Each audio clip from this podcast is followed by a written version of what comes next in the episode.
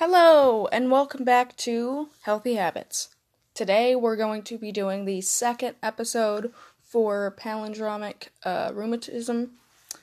This is another form of arthritis, and this is actually a precursor to rheumatoid arthritis. But let's go ahead and get into what the sources say about treating this condition.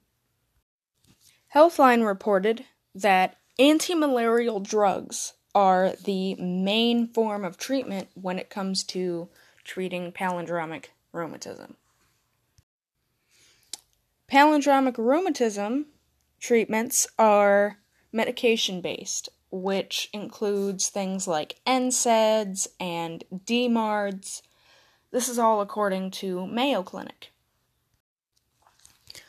So, with this being said, um, they do not agree on the kind of treatment for it.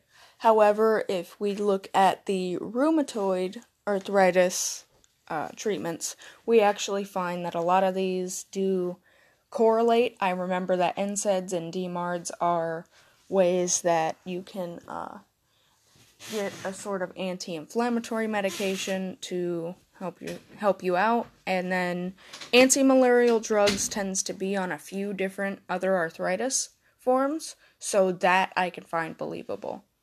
But with all that being said, I think I'm going to end it here. Thank you guys for listening. I hope you guys enjoyed this episode.